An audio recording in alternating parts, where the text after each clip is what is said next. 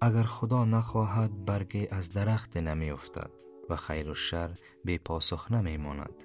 از نیرنگ و نقشه که دیگران برای ضربه و تو در سر دارند نترس که خدا هم برای آنها دام بهند می کند.